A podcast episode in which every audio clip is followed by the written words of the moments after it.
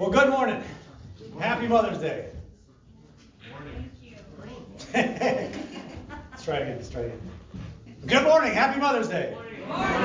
I was worried. I was worried.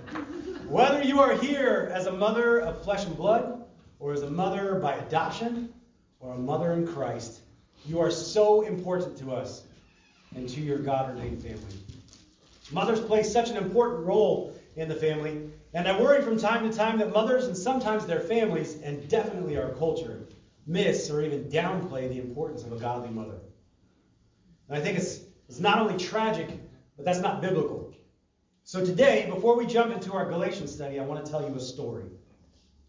It's a story about a woman named Jochebed. That's with a J. she has the hand spell that I feel so bad. Jochebed is how you say it in Hebrew, right? So Jochebed, which in Hebrew means Yahweh is glory. Jochebed's name is found in the Bible in Exodus 6, Numbers 26, and in Hebrews 11. But her story is found in two places. First in Exodus 2.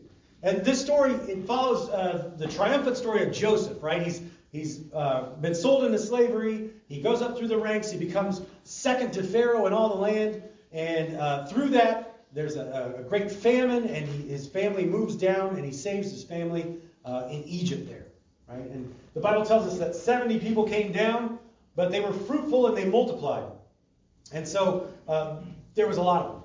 And, and, there was a new Pharaoh. If, if you read Stephen, uh, as he's getting, right before he gets stoned, he's giving sort of a, a history lesson to the, the, Pharisees.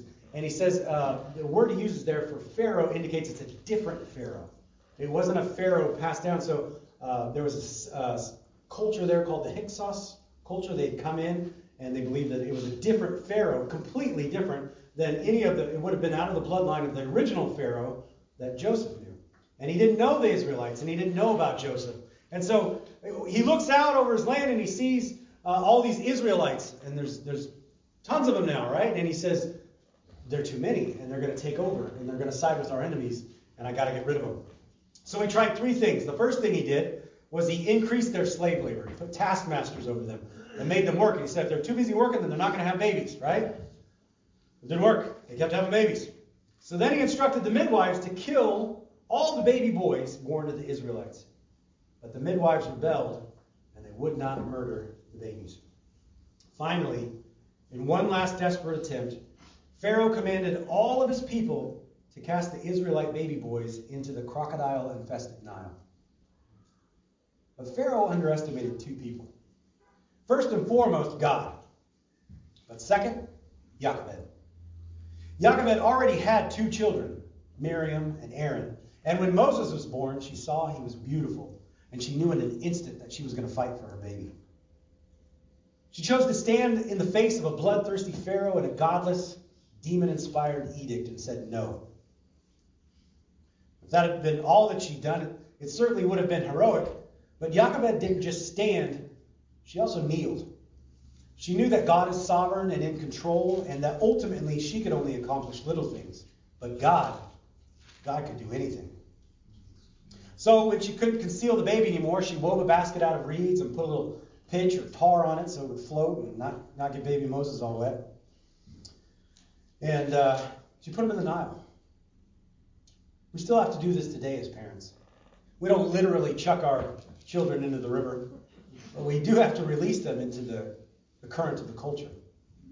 At some point, there is a time where our children are placed into a basket of prayer and lowered into a muddy river full of people and things that want to devour the budding relationship with Christ that we have carefully instilled in them. Things that want to rip them from the arms of Christ and destroy them with empty doctrines of demons and hell. To be sure, fathers feel the pain of separation, but mothers, mothers who have white noses and worse. From the time that little child first opened its eyes, who have agonized over school projects and birthday parties and have shared Christ and His Word with them over and over and over from before that baby could even say a word. Now they have to let that little precious piece of their heart down into a river and watch it float away. Are there words for that feeling? The Bible doesn't tell us what Jochebed was feeling, but it does tell us what Jochebed was thinking. In Hebrews 11, uh, it tells us by faith, Moses hid, uh, Moses' parents hid him for three months, for they were not afraid of the king's edict. And by faith, Jochebed lowered Moses into the muddy water of the Nile amongst the reeds and walked back to see what God was going to do with her precious baby. What terror and dread she must have felt for that baby boy as she walked away. What terror and dread do we feel today? Mothers know that not every baby is Moses. Mothers know that some babies don't escape the Nile. But mothers also know that eventually all babies must float on their own. And so, like Jochebed, mothers have faith. Our God is a good God, a holy God. And if the baby doesn't make it out of the Nile, hold on to that faith with both hands and don't let it go. If we truly trust in the sovereignty of God, we know that He does everything for His plan. And this bumbling pastor standing here in front of you can't explain why. But God, God will. Someday, God will. And He's asking you to have faith till that day. Jochebed was spared that pain, but it was quickly replaced with a different one. You see, Pharaoh's daughter found Moses amongst the reeds there, and she took him to be raised in the palace. But God, thank God for the butts in the Bible, right? But God arranged to have Jochebed be able to nurse young Moses until he was weaned. Now comes the most amazing part of our story. So she, she through a set of circumstances, Jochebed is able to nurse Moses until he's weaned. Now, back then, you know, nowadays we cut it off a little bit earlier, but back then they would go for several years. And so while she's while she's doing this, she gets to talk to him and she gets to to tell him stories and and she tells him about his people and she tells him about a deliverer that will come and take his people out of this land. And it, she tells him about the land that they're going to go to, and it's flowing with milk and honey. And she tells him about the, the glory and the holiness of Yahweh. And it may have even been that she told Moses that he was that deliverer. We know that when Moses uh, got into the scuffle with the Egyptian and he killed the Egyptian, then he, the next day he went out and he tried to break up the Israelites. And they said, Who are you to break us up? Are you going to kill us too? And the Bible tells us Moses was confused that they didn't understand that he was the deliverer. One little Jochebed against an entire kingdom that would tell him he was just a speck of dust among countless other specks of dust and would someday blow away and mean nothing. Mothers, today you are standing against an entire world that will tell your baby they are nothing but a clump of cells. That will tell your baby that even if they make it past the clump of cells stage, they're still the result of millions and billions of accidents not designed, not knit together in their mother's womb. It will tell your babies that your relationship with Christ is based on myths and legends, and you would have to be a fool to believe that nonsense. They would tell them there's no absolute truth, that the only truth that matters is what you feel here and now, and that your baby is just a piece of stardust floating on a rock through a cold and empty space with no purpose and no hope. The Bible doesn't tell us when Jochebed died. Uh, but we know that when Moses got into a scuffle, he was 40 years old. And then he had to, to go away so that uh, Pharaoh would kill him. And he didn't come back until he was 80. So I think it's safe to assume she at least wasn't alive when he came back. She may not have even been alive when he left. She never got to see Moses gather the people of God and, and, pull them out of the Egyptian land. She never got to see Miriam on the other side of the Red Sea singing the song with the women of Israel. She never got to see Aaron ministering in the tabernacle. She never got to see all that, but she had faith. Little Jochebed had faith. And she knew that God was going to do big things with her children. Mothers, women, don't you dare listen to this world when it tells you you aren't important. Don't you listen to the lies that our culture tells you. That what you do is something that isn't absolutely vital to the kingdom of God.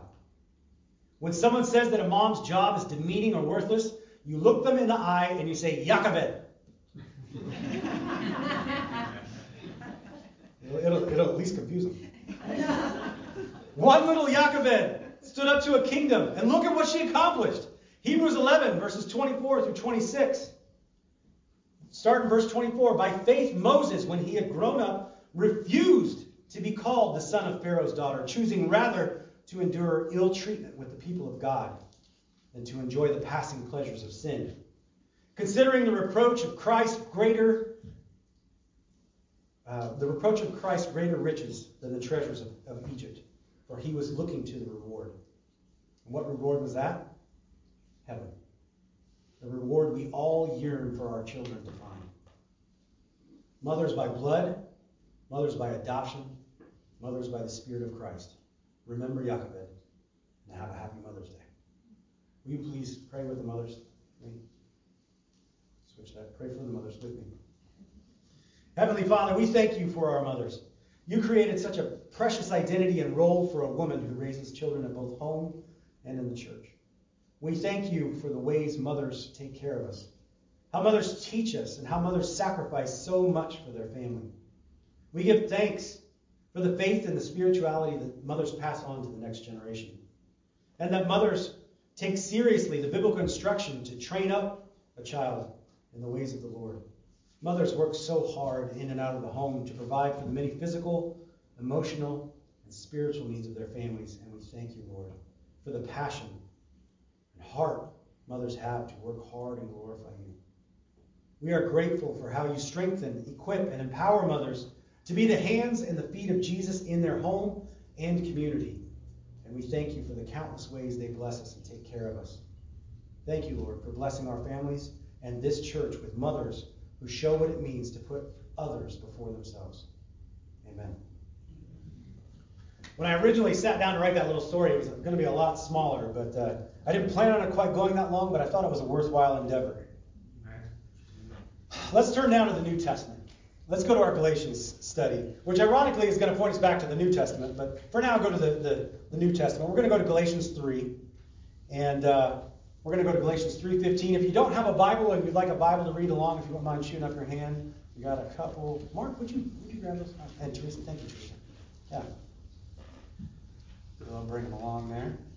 Got one up in the front one here.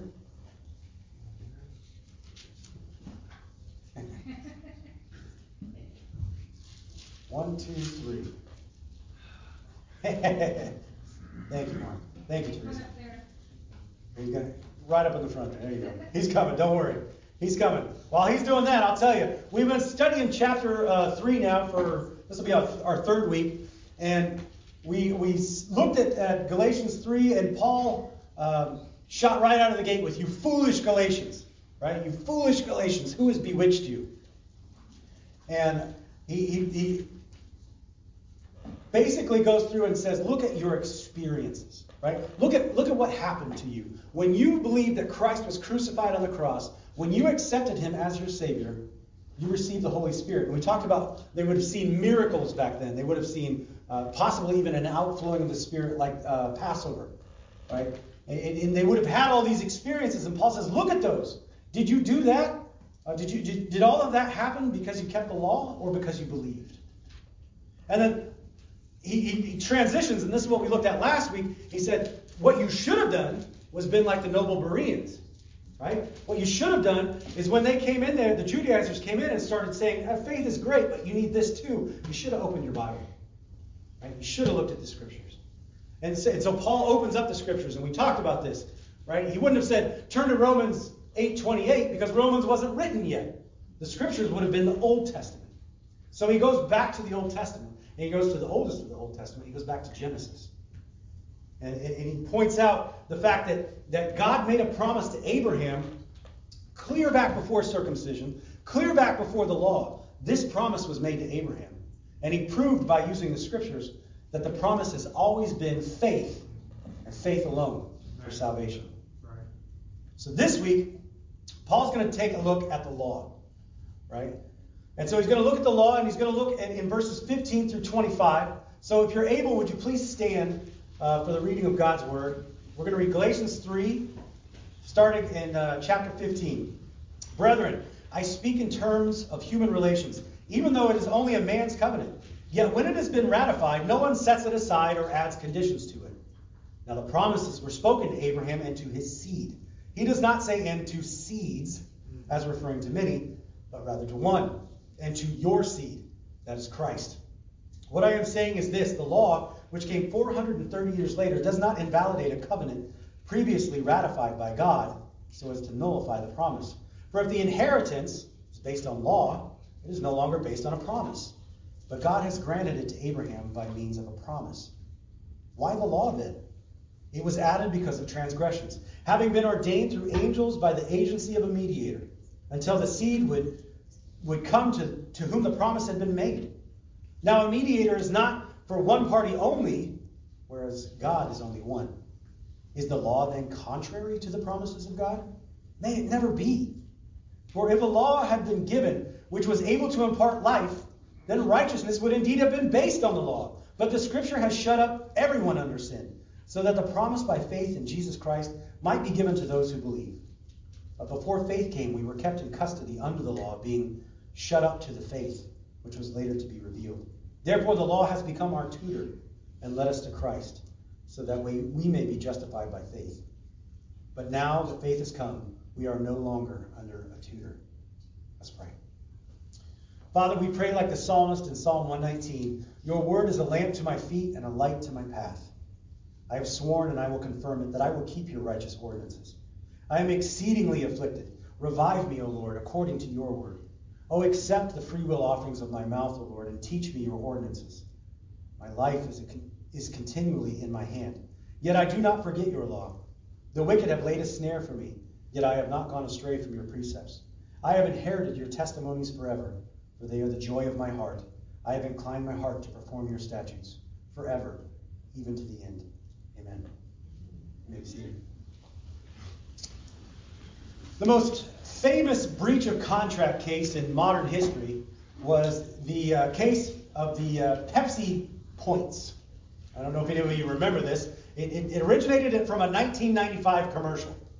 And it was a, obviously a Pepsi commercial, and it was kind of humorous. It, it started off at a it had a little label on the bottom. It was a, Monday morning, 7:59, and there's a, a kid getting ready to go to school, and he's got a Pepsi shirt on, right? And it says uh, underneath it, the little label pops up, says T-shirt, 75 Pepsi points. And then he puts on a Pepsi jacket, and the label appears underneath it, and it says leather jacket, 1,450 Pepsi points.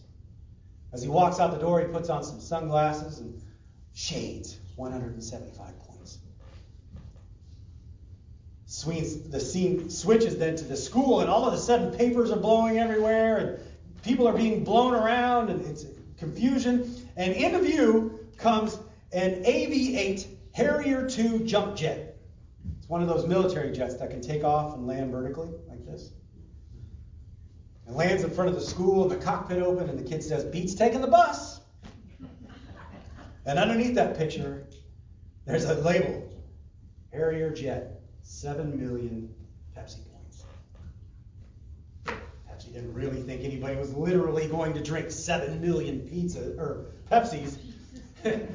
Don't drink pizzas either, that's kind of gross. They just wanted to make a cool commercial. The problem was in Pepsi's fine print, listed in the rules, a person could purchase one point for 10 cents. One quick trip to the calculator later and a 21 year old by the name of John Leonard discovered he could purchase a $33 million fighter jet for $700,000. And he promptly mailed off a check to Pepsi, hoping to get his jet. Instead, Pepsi returned the check, explaining that the commercial was a joke. So John sued Pepsi. And the court later sided with Pepsi, of course, that the commercial was not a contractual offer. And the commercial was clearly tongue in cheek. No reasonable person would have thought they could get a fighter jet. I'm quite certain that Paul was not speaking of Harrier jump jets when he wrote Galatians. But Paul did use the language of contracts in his writing. In Galatians 3:15, Paul says, "Brethren, I speak in terms of human relations. Even though it is only a man's covenant, yet when it is ratified, no one sets it aside or adds conditions to it." The first thing I want to point out there is, is he says, "Brethren." Now, I, I, told you how he started chapter 3, right? He called them fools. Foolish Galatians. Who has bewitched you, right? And, he chastises them. He gets after them. He says, You should have looked in your Bible. But now comes the teaching part, right? With all discipline, the end goal of discipline is bringing the child back to Christ. So now he's like, Brothers, brothers, brethren. He says, Look, even in our everyday life, a person doesn't go out and agree to buy a donkey for 100 bucks and then hand the donkey dealer $50. You can't change the contract after it's been made, even in a sinful man's world. That's how Pepsi got out of providing a fighter jet to a 21 year old. The court said there wasn't a formal contract. And so Paul moves on from 316 and he says, You can't, you can't change a contract, even in the in the simple man's world, but God made a contract and you can't change it. And he moves on to 316 and he says, Now the promises were spoken to Abraham and to his seed. He does not say into seeds as referring to many, but rather to one, and to your seed, that is Christ. So Paul takes us back to Abraham again. Right? You remember last week when God made the promise to Abraham? Remember, he, he, he, way before circumcision, way before the law, he makes this promise to Abraham. And he, he, he ratifies it, and we'll talk more about this later. But this was all done previously. And now Paul's going to jump forward to Genesis 22. And he's going to look at another promise that, that uh, God made to Abraham. So in Genesis 22 18, if you want to turn there, this is the blessing that God is going to give Abraham immediately following Abraham's willingness to sacrifice his only son Isaac. You remember, God said, Take your only son, take him to Mount Moriah, which many believe is where Calvary was. Um, at that point, would, would have been, would have been. Uh, he said, Take him there and, and sacrifice him to the Lord. And Abraham, he sets up the, the logs and everything, and he ties up Isaac, and he's got the knife up, and the angel of the Lord says, Stop, stop, stop, stop, stop, stop, stop. Right? He says, But because Abraham had faith enough to trust God with his son's life, he says in Genesis 18, he says, In your seed, all the nations of the earth shall be blessed, because you have obeyed my voice. And Paul latches onto that word seed. And he says God didn't say seeds, he said seed. And who was that seed? Christ, the seed from Abraham. Paul was saying that God's promise to Abraham was Jesus Christ. And through that seed, all the nations on the earth would be blessed. He looks at it and he says, This goes beyond that little promise that he made for, for more, lots of children and the land and everything. It's a spiritual blessing. It's a spiritual blessing for everyone, Jew or Gentile. He continues in verse 17. He says, What I am saying is this the law which came 430 years later does not invalidate a covenant previously ratified by God so as to nullify the promise. So 430 years later, so Paul states this to Abraham, and then he restates it to Isaac, and then he restates it to Jacob. And then 430 years after that, the Israelites come out of Exodus, and, and or come out of Egypt, excuse me, and he gives them the law 430 years later. For you uh, that want to know the exact time, it was 645 years from the time that he told Abram, he made that, that promise, to the time when the law came out. And furthermore, uh, Paul says the promise of the covenant of the contract was made and then ratified by God. You remember I told you last week that God gave him, he, he said, go out and get these animals. I want you to cut the, the cows in half right? Put them on either side and lay the birds out there. And it sounds really weird to us, right? Because we we click yes to the end user agreements that we never read. God only knows what we're signing away there, right? But the, the way the way they made covenants back then was they would do that and they would walk through hand in hand. And the, the picture there was if we if one of us breaks this contract, may we be like these animals here, cut in half. Right? And God knows there's no human on earth that can do this. God's the only one that can do this. And so he knocks Abraham out, and he goes through it himself, making him the judge and the sacrifice.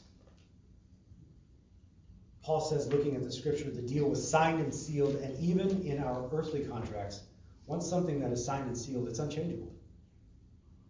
And he takes it one step further in verse 18, and he says, For if the inheritance is based on law, it's no longer based on a promise. But God has granted it to Abraham by means of a promise. The interesting part is when you go back to verse 15, the Greek there that he uses for the covenant, uh, it, can mean multiple things. It, it, certainly would mean contracts, but it also means wills, like the final will and testament. And what Paul is saying here is this, this inheritance that we've been willed, that we've been granted. Right? It's, it's not based on law, it's based on that promise. And, and certainly, if I create a will for myself, somebody can't come in and say, well, you know, Lance, that's a nice will and all, but I think uh, Madison should get the boat, and Tyler should get the Lamborghini. And they can't do that, right? They can't. Only I can change it. It's my will. I ratified it. I'm the only one that can change it. And that's what he's saying here. He's saying God ratified it. God's the only one that can change it. And it's not going to be changed.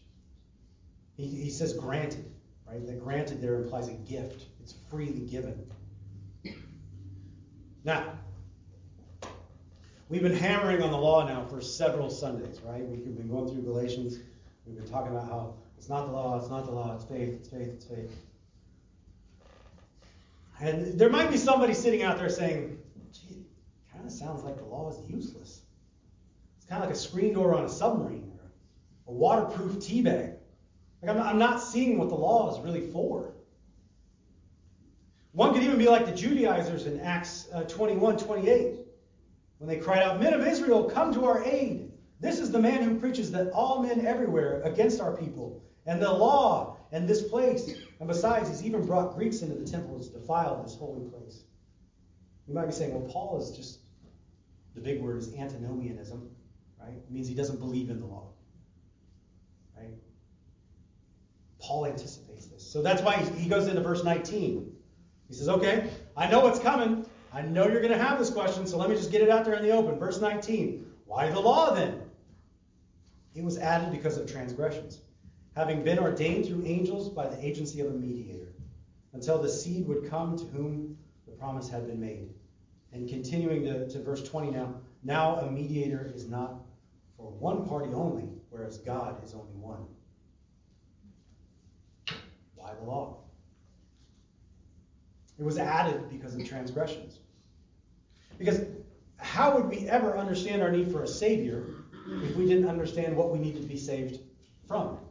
Right? Romans 3:20 says, "Because by the works of the law no flesh will be justified in his sight, for the law comes, for through the law comes knowledge of sin."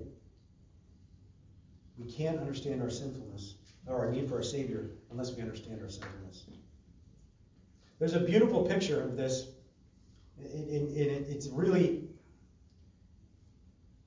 apropos, we'll say. If you turn to Exodus chapter 19, Turn to Exodus chapter 19. And the, the Israelites have come out of, of Egypt. They're all camped down at the bottom of Mount Sinai. And uh, God's about to give them the Ten Commandments, right? So, starting in verse 1, Exodus chapter 19, starting in verse 1. In the third month after the sons of Israel had gone out of the land of Egypt, on that very day they came into the wilderness of Sinai. When they had set out from Rephidim, they came to the wilderness of Sinai and camped in the wilderness, and there the Israel and there Israel camped in front of the mountain. Moses went up to God, and the Lord uh, called to him from the mountain, saying, "Thus you shall say to the house of Jacob and tell the sons of Israel, You yourselves have seen what I did to the Egyptians, how I bore you on eagle's wings and brought you to myself. Now then, if you will indeed obey my voice and keep my covenant, then you shall be my own possession among all the peoples." for the earth is mine. And you shall be to me a kingdom of priests and a holy nation. These are the words that you shall speak to the sons of Israel. So Moses came and called the elders of the people and set before them all these words which the Lord had commanded him. And the people all answered together and said, All that the Lord has spoken, we will do. And Moses brought back the words of the people to the Lord. And the Lord said to Moses, Behold, I will come to you in a thick cloud, so that you, the people may hear when I speak to you, and may also believe in you forever. Then Moses told the words of the people to the Lord. Up until this point, the Israelites haven't seen God, right? The, the, column has gone in front of them, and, and, and they've seen a pillar at night and a, and a cloud of smoke in, in the, during the day, but they haven't seen God yet, right? And so they say right here, um, now if you indeed obey my voice and keep my covenant, then you shall be my own possession, right? And they say, huh, yeah, We'll do that. We'll obey your voice. Sure. They haven't seen him yet. This is why you have to fast forward to chapter 20. And, and God gives them all the Ten Commandments. Right? And then in verse 18, right after the Ten Commandments, we get this description. All the people perceived the thunder and the lightning and flashes, and the sound of the trumpet, and the mountain smoking. And when the people saw it, they trembled and stood at a distance. Then they said to Moses, Speak to us yourself, and we will listen, but let not God speak to us, or we will die. Moses said to the people, Do not be afraid, for God has come in order to test you, and in order that the fear of him may remain with you, so that you may not sin. So the people stood at a distance while Moses approached the thick black cloud where God was. The same people that a chapter earlier had said, Now then, if you will indeed obey my voice and keep my covenant, all that the words of the Lord say are good. We'll do it. Right? And then they bump into God. That's the problem that we have today when, when we've got the, the sinner's prayer. Which I'm not saying that the sinner's prayer is never useful, but I'm saying it used incorrectly. I mean, think about it. Did, did, did you know God loves you? That's great. I love myself too. That's wonderful. Did you know that God doesn't want you to go to hell? Well, neither do I. Right? I'm in. What do I have to do? Just pray this prayer. They pray the prayer and then go on with their life like nothing ever changed. Because they haven't met God. They're like the Israelites out there. All that the words, all the Lord said is good. Absolutely. And then God comes crashing down. We didn't read it, but earlier, before the, the Ten Commandments, they say the, the people all line up and God comes crashing down on the mountain. And his voice sounds like a trumpet that just keeps getting louder. Right? It, it never says it, it, it reached the max volume and that's no, it just says it just keep keeps getting louder. And there was thunderings and there was lightning and the clouds are doing this, right? Ever, I lived in Nebraska, so I saw when like tornadoes would come through, like the clouds would just churn like this, right? And the, these clouds are around this mountain and there's flashes of lightning and, and there's big thunder and, and the people they see God now and they say, maybe not. You you go talk to him. We'll be back here. Right? Wait, just a chapter ago, you said, all of the Lord said is good. They hadn't met God. Allison has been reading the, the Chronicles of Narnia to the kids over the last month or so. If you aren't familiar with uh, C.S. Lewis's amazing Narnia series, you should be. Uh, the whole series is based on the land of Narnia, which is ruled over by a massive lion called Aslan. And in Lewis's book, Aslan is, is Jesus. He's a, he's a picture of Jesus. And the story plays itself out, teaching lessons about the Christian life through a, fantastical set of stories. But in the second book of the series, it's, it's called uh, The Lion, the Witch, and the Wardrobe. Right? And they, these kids enter the magical land. They go through this magical wardrobe, and boop, they pop out into the land of Narnia. And uh, animals can talk there. I told you it was magical, right? So they're, they're talking to Mr. and Mrs. Beaver. And uh, they're telling them about Aslan and, and how he's coming and he's going to break the curse. And this, this white witch has laid the curse on the land of Narnia where it's always winter and never Christmas. Right? Aslan's going to come break that curse. And they tell the kids that he's a lion. And they, you know, the kids aren't stupid. They've been to the zoo. They know what a lion looks like, right? They're a little concerned. They realize they're going to have to meet this lion. And so one of them says to, to the beavers there, he says, Is he a safe lion? Mr. Beaver's response is one of the most apt descriptions of God you will find outside of the Bible. He said, Don't you hear what Mrs. Beaver tells you? Who said anything about safe? Of course he isn't safe, but he's good. And he's the king, I tell you. Brothers and sisters, we don't worship a safe king.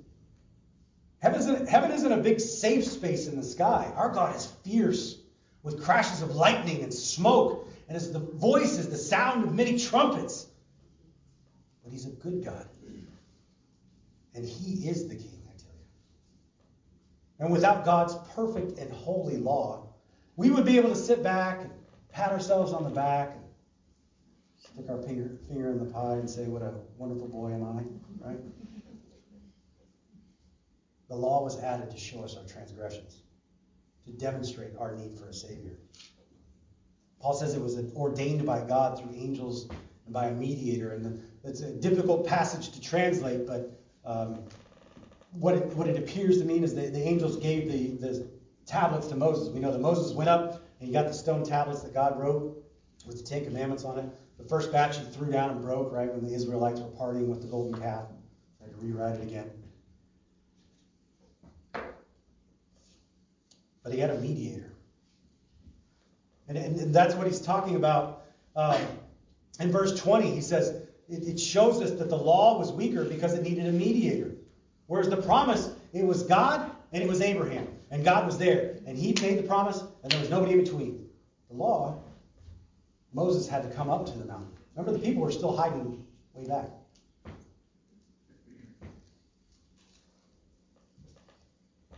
Until the seed would come. The law had a specific time period. Verse, verse uh, 19 there, I think is what it was, uh, talked about. Um, I'm in Exodus there. Back up just a skosh. Why then the law was added because of transgressions, having been ordained through angels by the agency of a mediator, until the seed would come.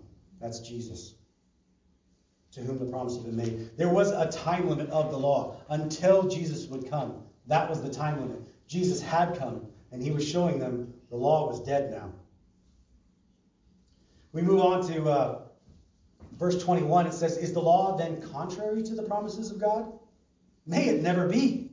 And, and that may it never be there is kind of, I don't know, when I read it in my head, I think of like a British, may it never be. Pick, pick, right?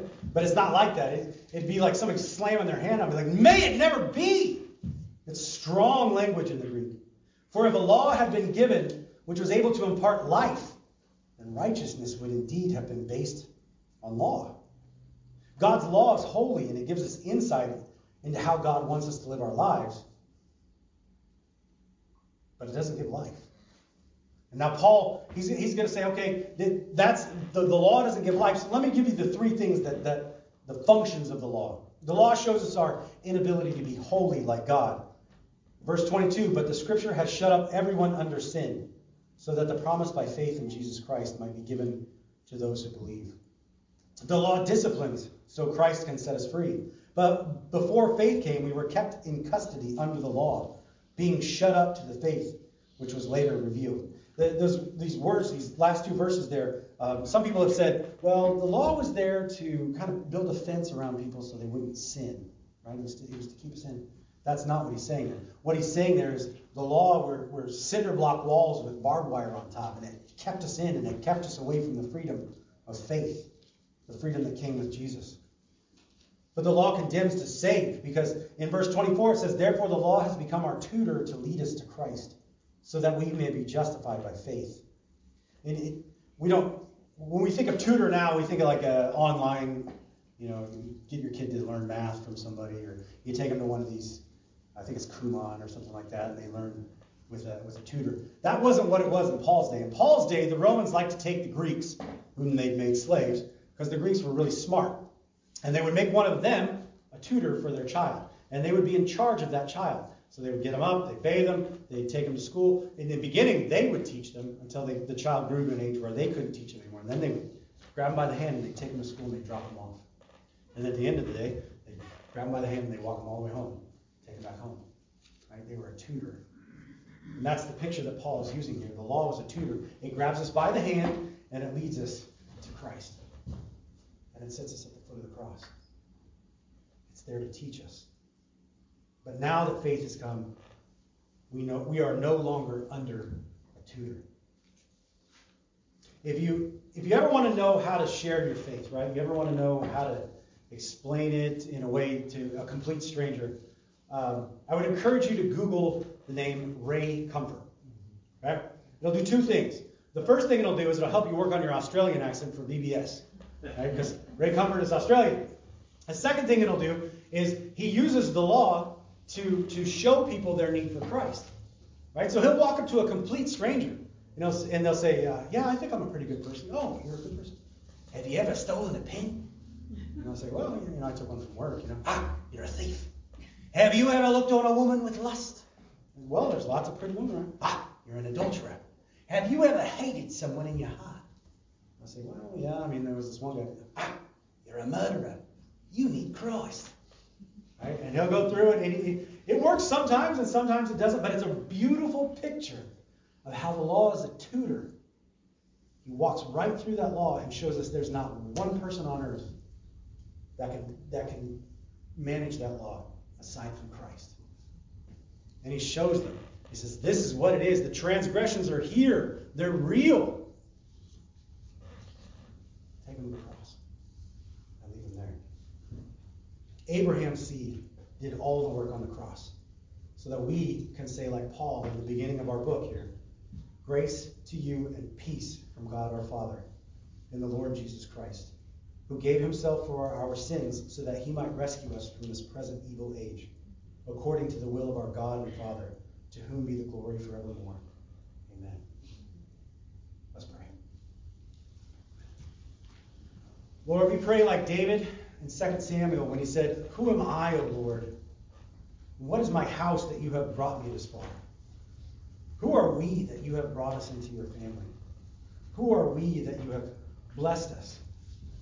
We are but dust, clay on a potter's wheel, but you, O Lord, have breathed your life into every believer here and regenerated our hearts of stone and replaced them with flesh.